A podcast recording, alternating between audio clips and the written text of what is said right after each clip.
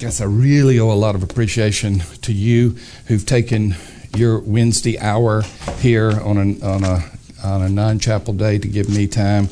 I don't take for granted when uh, somebody comes to hear me, regardless of who or how many, because I know it's an investment. Thank you for being here. There's so many points of beginning on this that even as I was walking over here, I wasn't sure which were the appropriate points of beginning to talk about the winds of change that are happening in learning communities, to talk about what is happening in colleges and universities, online education, theological education, seminaries, and the list goes on and on. Uh, needless to say, you won't be surprised when I say it's a tumultuous change, but uh, you might be surprised at the level of change that we are experiencing and will experience. I, I really am going to start with uh, uh, this particular starting point. And this particular starting point was uh, when I was a student at Southern Seminary. For you youngsters, you're going to gasp at how long ago this was. I actually began in January of 1983. I had I had come.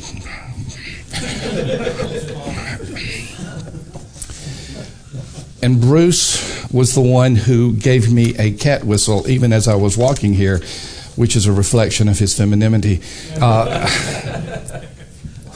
I, I, I, will go back to those days because it, allows me to frame theological education at least at that very moment.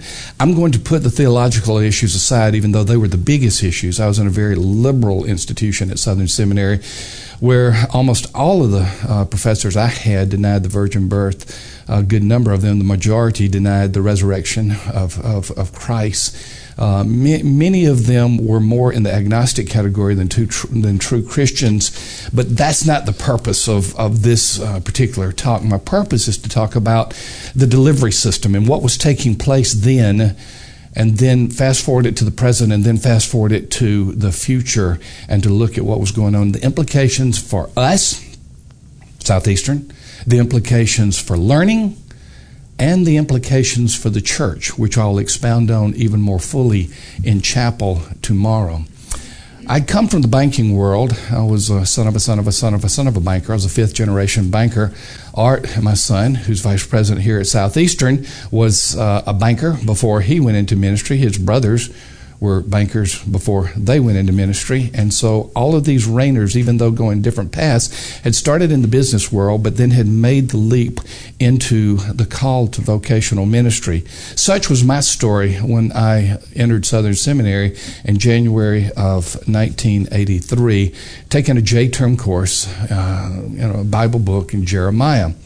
Now, here's what I found out immediately. Uh, my wife, Nellie Jo, is a godly, submissive woman when I listened to her real carefully.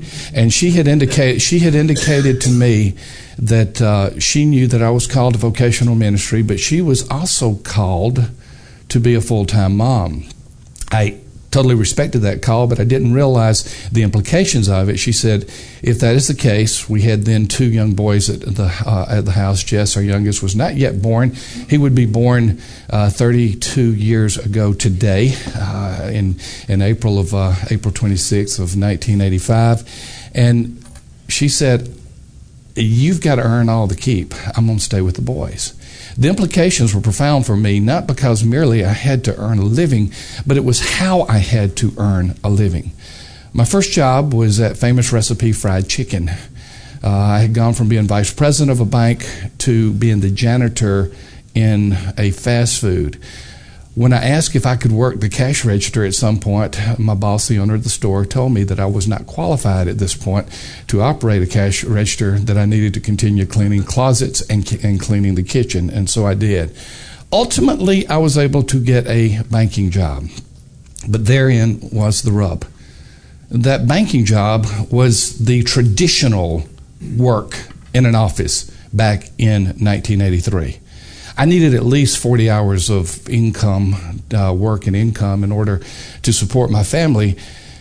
But here was the challenge. I went to the spring semester schedule. The J term had worked out okay because I did not have a job at that moment. I'd end up getting a job, but I went to the spring semester schedule and it was almost impossible, absolutely impossible for me to work a schedule around my work and to take a full load at seminary. I would later ask one of the professors, in fact, one of them who ended up working for me when I became a dean at Southern and working for Dr. Akin as provost at Southern. I would ask one of them, why did that happen? And they told me what they did. They passed a sheet around to all the professors. And each of the professors, according to their seniority, would fill in where they, when and where they wanted to teach. It was a totally professor centric institution with a bit of elitism where the senior professors chose when they wanted to teach. It did not matter what the students needed, it was what they wanted. Now, the rest of the story is very simply this I, I was able to work out a situation where a very gracious boss of mine allowed me to work as much as I could during the day and then take work home. He was kind of radical in 1983 and helped them decide which loans to make, which corporate loans to make. And so I was able to work it out. But there was no way that I was able to work it out according to the seminary schedule. Now, in today's environment, that seems almost ludicrous that if, if, if we have a work problem, a schedule problem, a need problem, a family issue, then we do an online course or we look at the schedule and there's a proliferation of times that are available. That's point number one, not in terms of a, uh, of a lecture point, but just in terms of an illustrative point. Another one, let's get out of theological education for just a moment. My executive assistant, I have. I'll explain this in just a moment. I have two, but I, it's a it is a unique situation that is increasingly becoming less unique. Uh, my my uh, executive assistant has informed me that her job has changed so dramatically in what she does working with me, Amy Jordan, over the past five years, that what she did five years ago and what she's doing today have almost no points of comparison there are some similarities, but she has shifted her work according to the direction that the world has gone, where we are seeing more and more of the assistant job, what was typically called the secretarial job, change dramatically, if not completely be eliminated.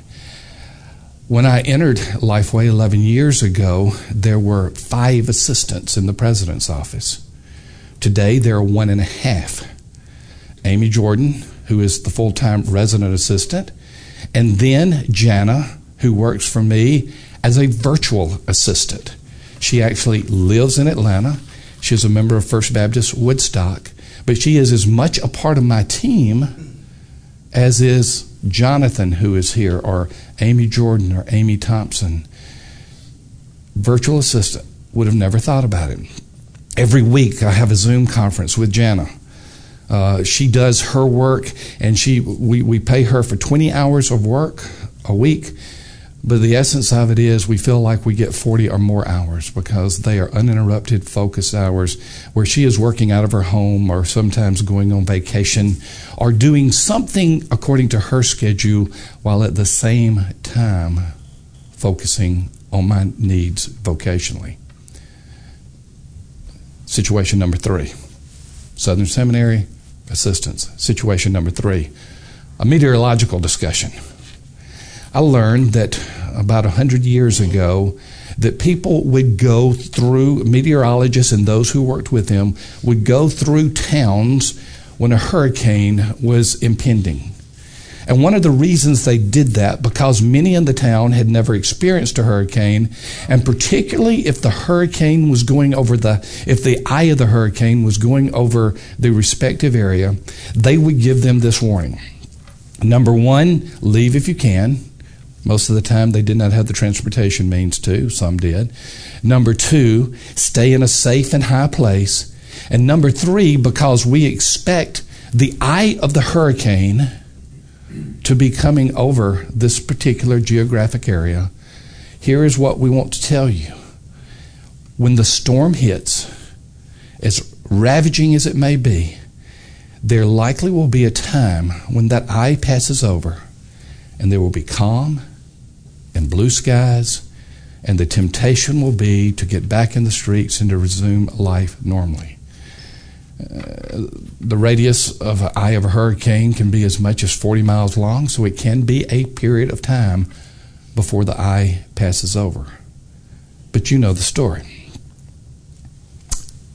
The hurricane is about to have its most vicious winds on the other side. And if you get relaxed during the comfort of the eye, you are possibly not only headed for severe damage to your property, but even death if you stay in a vulnerable spot.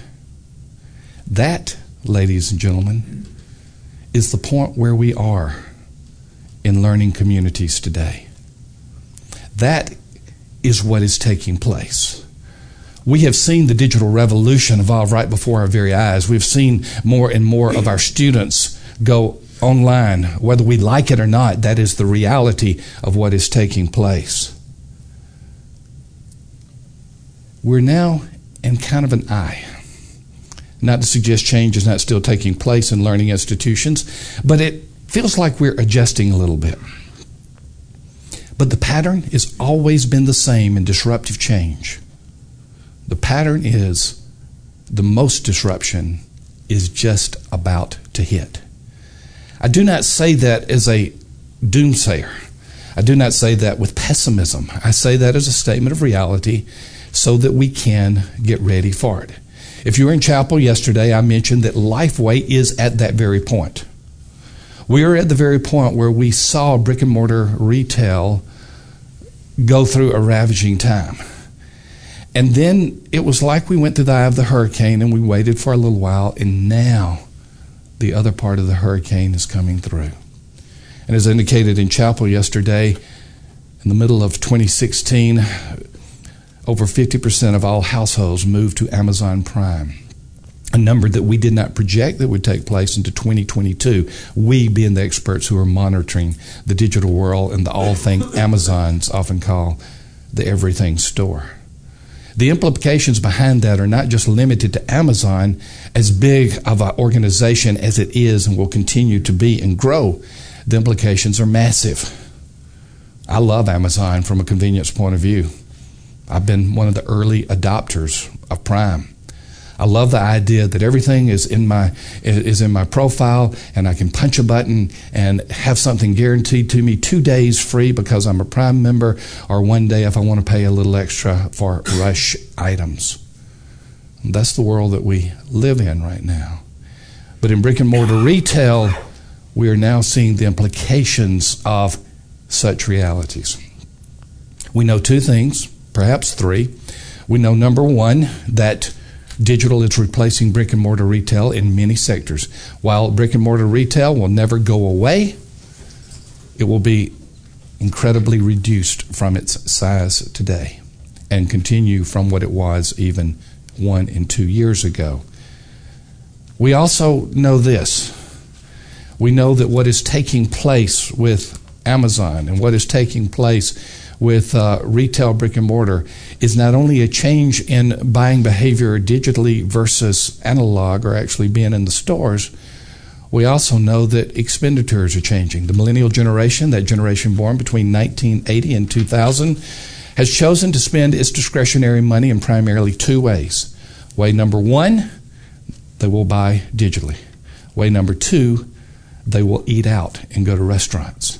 One of the things that many people are not watching very closely, but some of the more astute observers have seen, is that many of the discretionary dollars that would often be spent in a brick and mortar retail are not only being spent digitally, but they're shifting to restaurants as more and more of this generation is eating out, and restaurants are booming while brick and mortar retail continues to go down. As I indicated yesterday in chapel, I am not a pessimist about all of brick and mortar retail. I'm not a pessimist about Lifeway brick and mortar retail, but I know this. If we continue to do things the way that we've always done them, we will continue to get declining results. The reality of it is we have been changing, we will change, and we will change even more so as we move forward. Let's begin to look at the digital world for just a moment, and we'll tie it into learning communities. 1971, the first email was sent between two government mainframes. Now, the, the reality of it is that was not that long ago if you're my age. If you're the age of some of you in here, it seems like a trip to antiquity. But it just seems like yesterday for me. Two years before I graduated from high school was when the first communication of email took place between two mainframe computers. It was that same year, didn't know this till recently, that Michael Hart launched Project Gutenberg. And his digitized version of the Declaration of Independence became the first digitized publication. Change is taking place. We see it in 1971. We see the seeds of change being sown, and we see the digital world coming to the forefront. But listen to this it took 27 years, shifting to 1998, before the first significant developments took place with ebooks. The first dedicated ebook readers were developed by a company called Rocket Ebook and Softbook, names that you just don't hear about today. It was that same year that the first ISBN was issued to an ebook. It was that same year that a company that you've probably never heard of called Google was founded by Larry Page and Sergey Brin. In 2000, Stephen King becomes the first person to release a major publication only digitally. His novella, Riding the Bullet, was digitally released and remained digital only for a season. But keep in mind, digitation started in 1971. Let's move forward to 2002. 2002, HarperCollins and Random House began selling digitized versions of their publication, all the way from 71 to 2002. In 2004 and 2006, Sony released two readers, the most popular of which was the Sony Reader. But even then, digital books, ebooks, were on a slow but steady growth trajectory. And then it hit. That paradigmatic moment, much like 2016 for brick and mortar retail, hit for the digitized publication world another small company by the name of Amazon released the Kindle. And because Amazon understands consumers, their algorithms know how to find us, touch us, prompt us to buy, digital books began to take off. Barnes & Noble would follow again quickly with the Nook in 2009, but then there was another paradigmatic moment forgive all this history, but it's necessary for us to get the context of where we are and where we're going. In 2010, the second paradigmatic year, Apple, iPad, iBooks, and to some extent, Google eBook Store. And it was also in that year that Amazon ebooks became greater in number than print books. 2010 if you were looking at the trajectory, and if you have a memory of seven years ago about what you might have been thinking during that time, you would have predicted that the digital ebook world was going to totally replace print books.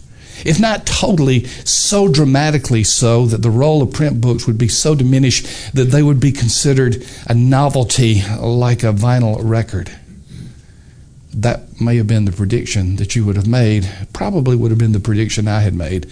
My memory is not good enough to remember yesterday, much less 2010, so I don't remember what I was thinking at that point. But had I made that projection, I would have been wrong. From 2010 to 2016, ebook sales began to grow at a slower pace. If you're looking at a curve, the trajectory was this, and it begins to flatten out a bit. So much so that by 20, spill a Coke on your drinks. So sorry. I'm just going to rub this in.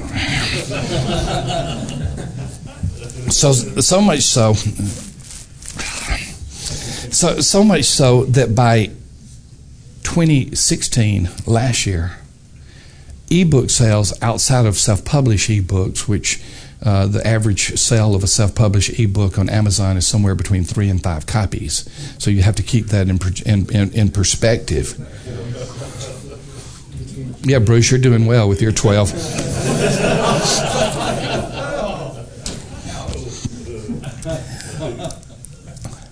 so much so that now there's a projection that ebooks are about to decline. Don't get caught up in the predictions. Don't get caught up in my projections. Don't get caught up in the statistics. One thing is what one thing that we do know is we don't know. And one thing we do know that change is going to happen, but another thing we do know is that just as we think that we can predict and project change, it takes a sudden turn and surprises us significantly. Where does that bring us to learning communities?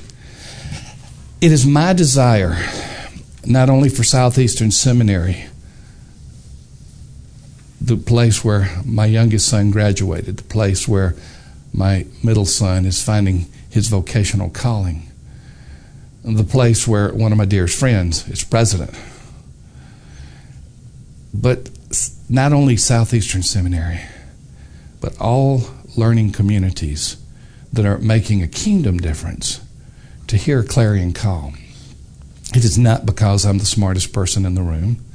It is not because I have knowledge that others do not have. It's not because I'm so prescient that I've been able to look forward and get everything right. But all the signs are pointing to the fact that we in the learning communities are in the eye of the hurricane. The greatest tumult, the greatest change has already seemed to go before us and we seem to be breathing a sigh of relief. Wow. We survived digitization. We, we survived internet classes. But if the pattern of disruptive change that has taken place in other industries also takes place in learning communities, we are just two, three years, maybe at most, away from a major tumultuous shift again as I mentioned in chapel yesterday, we have tried Lifeway to prepare for this in brick and mortar. We saw what happened as the fourth largest chain in America went out of business with Berean, and we acquired some of their stores. But I think two years ago, when Family Christian Stores, and if you're not familiar with the story, for those of us who are in that world, it is a huge story.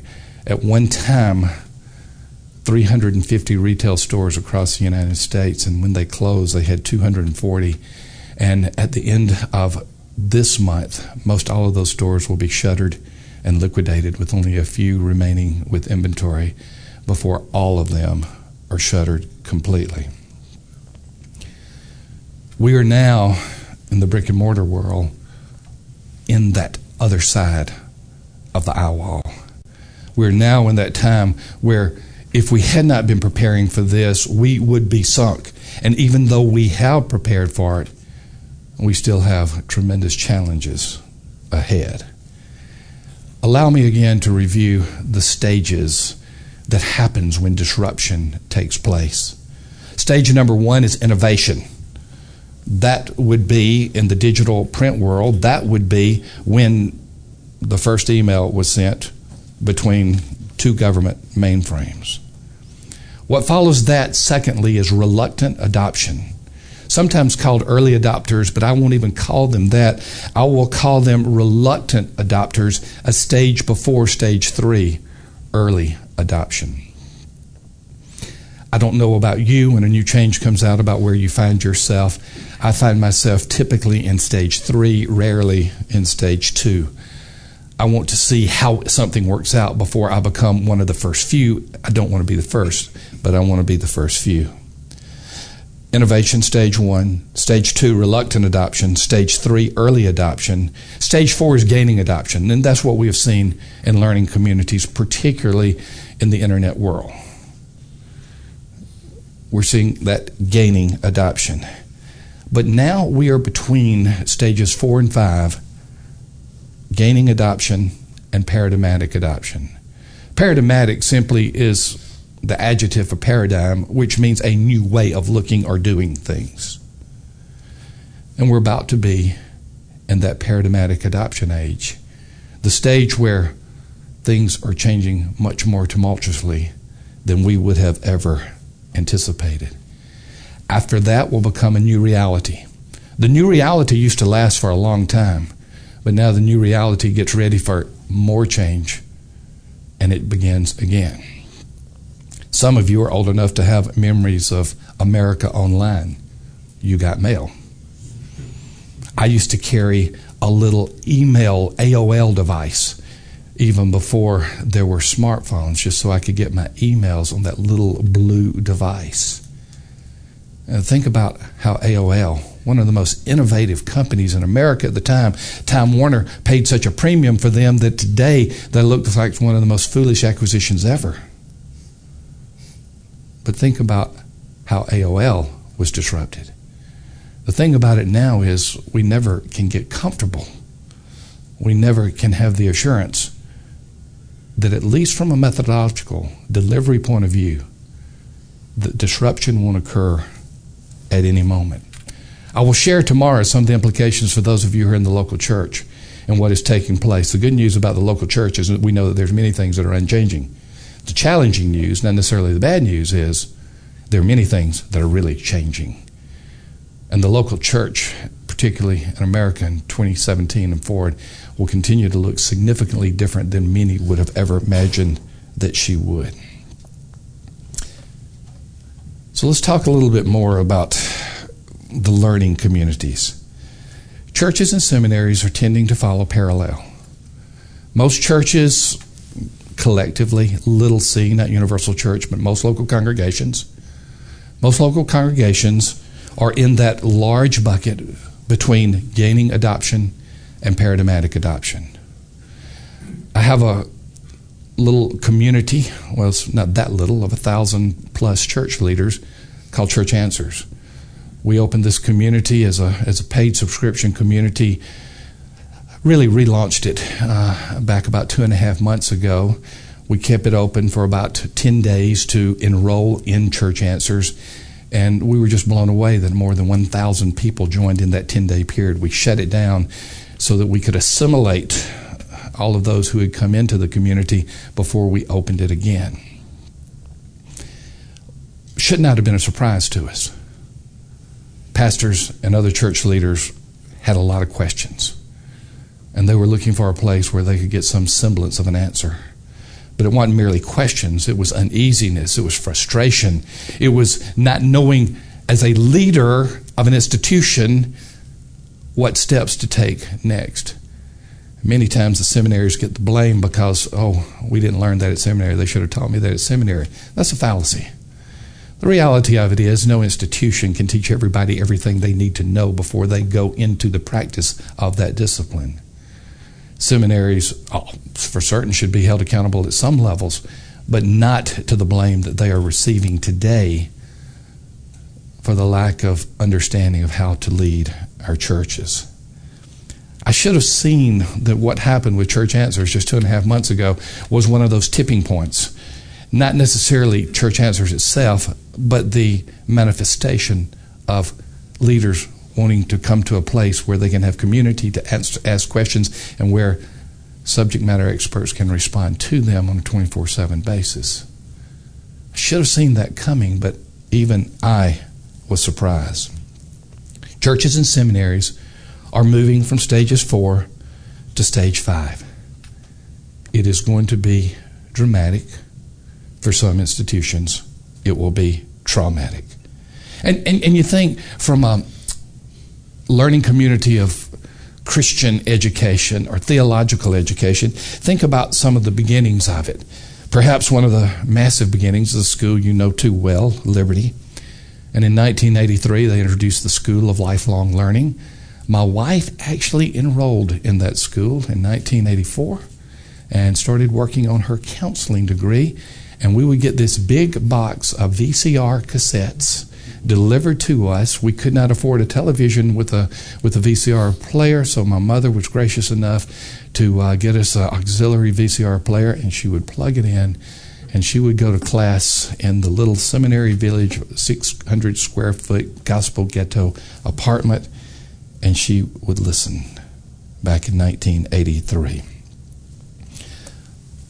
What will churches look like? Well, I'm getting ahead of myself, but I want to share with you because the church and the seminaries are so intricately related.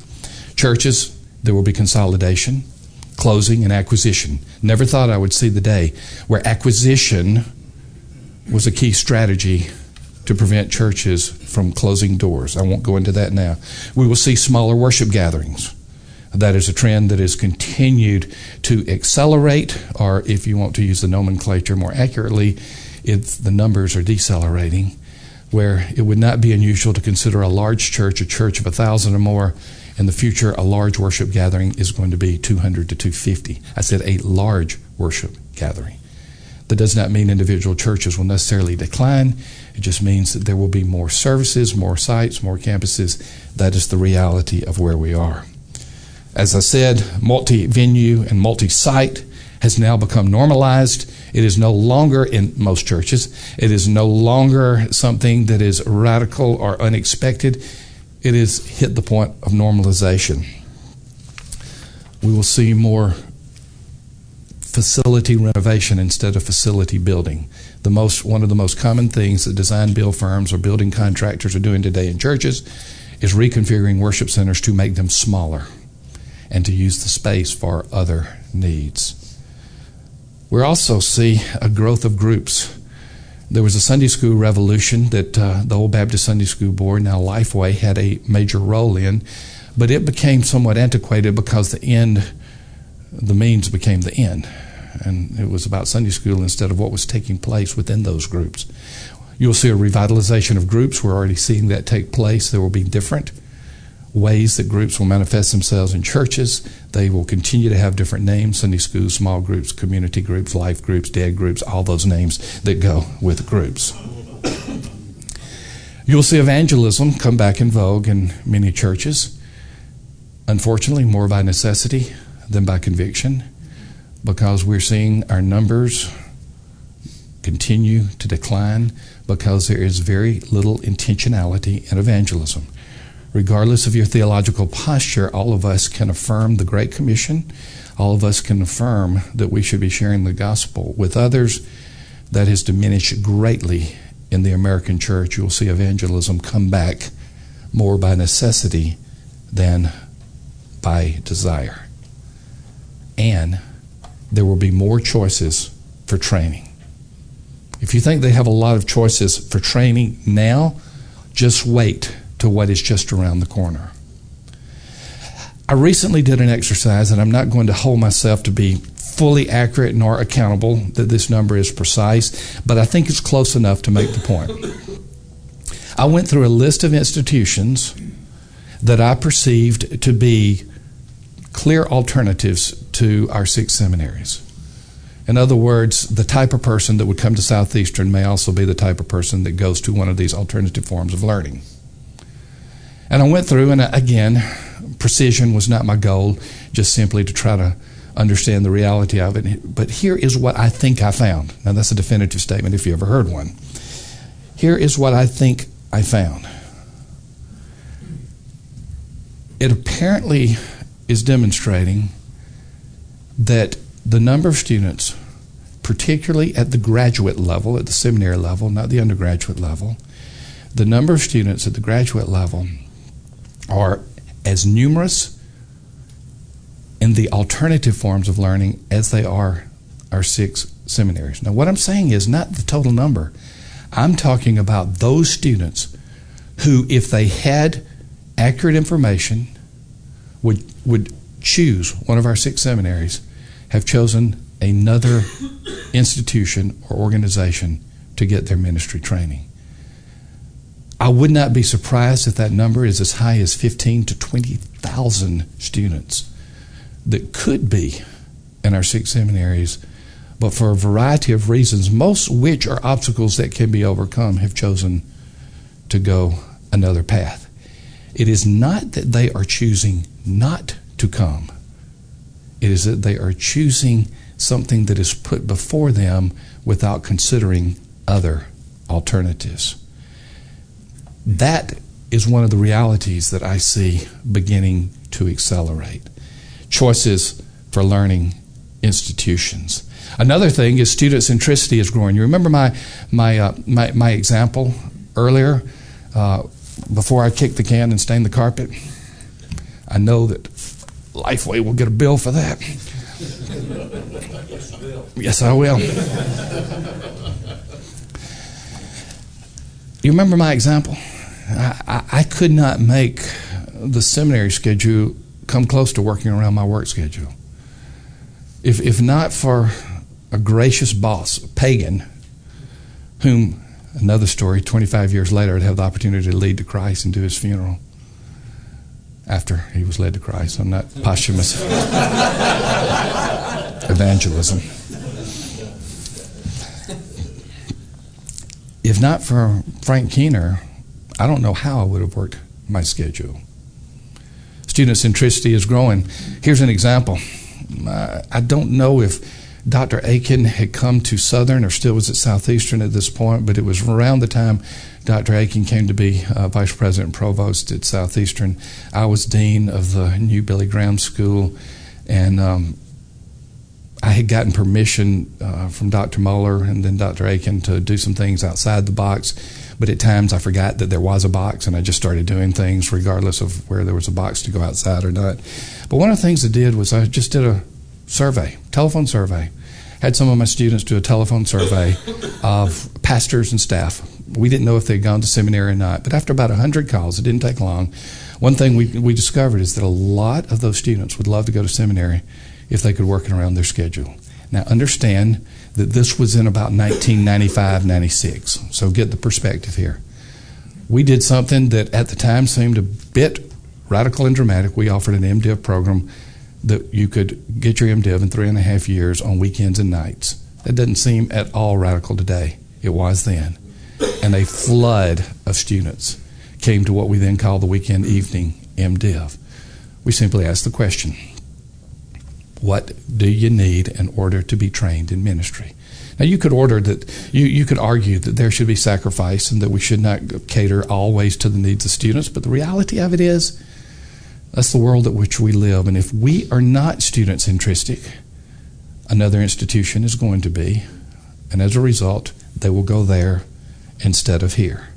We will see more closing and consolidation of seminaries and theological institutions. I would not anticipate that any of them would be our six, but I would say that there's going to be a significant number of closings, even as there has been. Some are barely hanging on, even now as we talk. I think that we'll continue to see more church centric curriculum and degrees. Here's a question that I would all, that I often ask in this context, but even beyond this context. If you were to start from scratch and have a blank slate, what type of training would you offer? Would it be the classic MDiv? Anywhere from 80 something hour degree to 96 hour degree, depending upon the institution and the particular focus? Would it be something different? And if so, what would it be like? What is the ideal training from a theological, biblical, point of view as well as from a delivery point of view for students. There will be more partnerships. You will see seminaries enter into more strategic partnerships with people who, with organizations that are reaching people in different ways and bringing those two together. We will see more and more of those intentional partnerships. We'll see perhaps a rethinking of accreditation. Many of the accreditation rules and guidelines are outdated. And if some of those don't change, then they will be changed, one or the other. Now, some of those things were, were just obvious things on the horizon. But let me share with you, and maybe my nomenclature is not the best. Winner is what I'm going to use W I N N E R.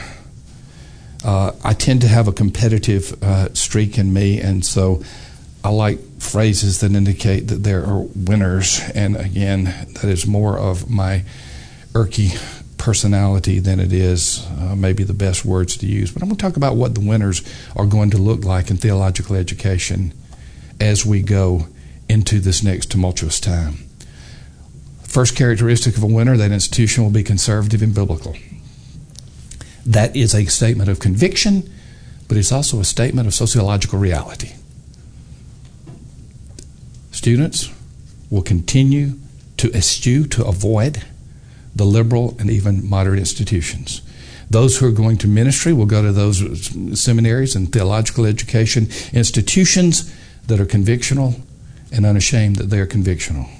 That it will be one of the winners and will continue to be. Winner number two will be those who are innovative, who are constantly asking the question not how have we done it and can we improve it, but how can we do something totally dramatically new Another one will be that there will be more choices and connections, that idea of partnerships. The idea that more and more seminaries will understand that they have a role, but sometimes the role that has been assigned to them can best be carried out by other organizations. Those partnerships will continue. Winner number four will be those who are church centric, who are asking the church continuously, partnering with the church, doing ministry with the church they will be some of the winners. The other winner will be fast and nimble. When we talk about fast and nimble, any organization has to ask what impedes us from being fast and nimble. When we began to see not only the, the warning signs of the Great Recession in 2007, headed up to the Great Recession in 2008, and then fast forward to some of these other disruptive issues that affected Lifeway, I went to our board and I requested them that we change some things so that we can be faster and more nimble. I wanted full accountability to my board, but at the same time, I needed to be able to move not always with board action. And so we created a framework that allowed me, while being fully accountable for everything that was taking place, to make decisions quicker with more nimble like behavior so that we could move quickly and not have to delay. One of those fast and nimble questions that we need to ask is what is our structure? What is it who has oversight structure that may be impeding us from moving quickly when we need to move? Another thing that we did is we looked at our entire organization from the distribution workers in Lebanon, Tennessee, to our retail associates, all scattered throughout the United States, through our those 1,100 of the 5,000 employees of Lifeway who are in the corporate headquarters. We looked at that and we said, what is impeding us in the way that we do work with them? We did a number of things. We made painful job changes. We made deletions where not only in positions but also in entire areas that we felt were not core to our mission, nor could they sustain itself forever. We had to do that. Lifeway is a ministry funded by a business model. We've never received outside funds. We're not a CP recipient. We give to the SBC. And so, if we make our way, if we survive, if we are meant to survive, it means that we have to pay our own way. And we had to make some of those changes, and we still are today. We looked at our physical structure. We realized that we had 1.3 million square feet of usable space in the central business district of downtown Nashville. We owned 10 city blocks. We were the largest landowner, other than the government, in one of the hottest growth cities in the United States. It was ludicrous. We didn't need 1.3 million square feet. We had already moved all of our distribution centers to Lebanon, Tennessee. You don't have a distribution center and trucks coming in and out in downtown Nashville. That had eliminated about 400,000 square feet that we needed. There were other things that were taking place. So we made a decision. We'd sell. We'd sell our entire facility. We would sell everything that we had and relocate to a facility that would not have the overhead burden that could help us. Not that a new building is the answer, but it can often be an issue to help you move forward. Those are some of the things that we did that made us faster and more nimbler. Have we arrived? No. We've got a long, long way to go. But I was incredibly encouraged uh, to hear that Forbes magazine will be announcing on May the 7th that Lifeway is one of the outstanding corporations in America. Now, I don't, I, I, don't know the history of this, but I don't think they've ever named a Christian organization that. Now, they're gauging us by our past and our present. That is not a ticket to the future. We always have to be changing. We always have to be nimble. Winner number six, I've said this repeatedly strategic partnerships. What can you do that someone else can do for you?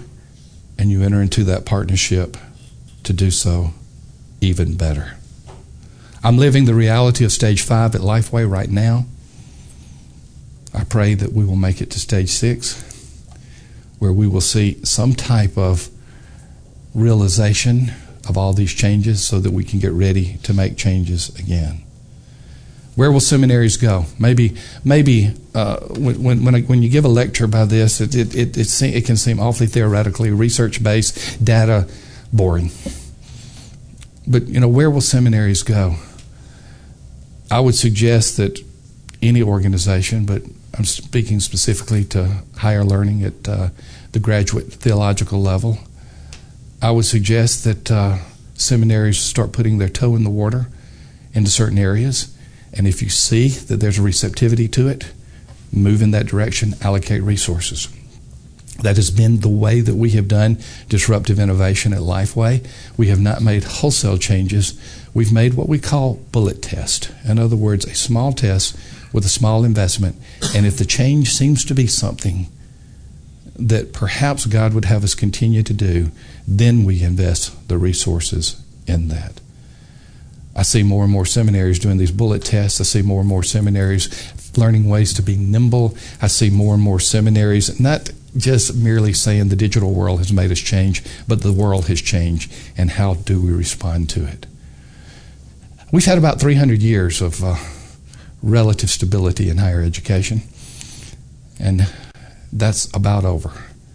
You're living in a tumultuous time, ladies and gentlemen. It's not bad news. Because, as I indicated in chapel yesterday, the God who is on his throne is unchanging. He is looking at all of this, and he's got the past, present, and future in his hand. He's the God who is above time, and he is above our circumstances. Our role, your role, is to find out where we need to go next and to do so with courage, to do so without any sense that we do not have the resources that God would provide us, but to move forward with the sense that He will be with us wherever we go.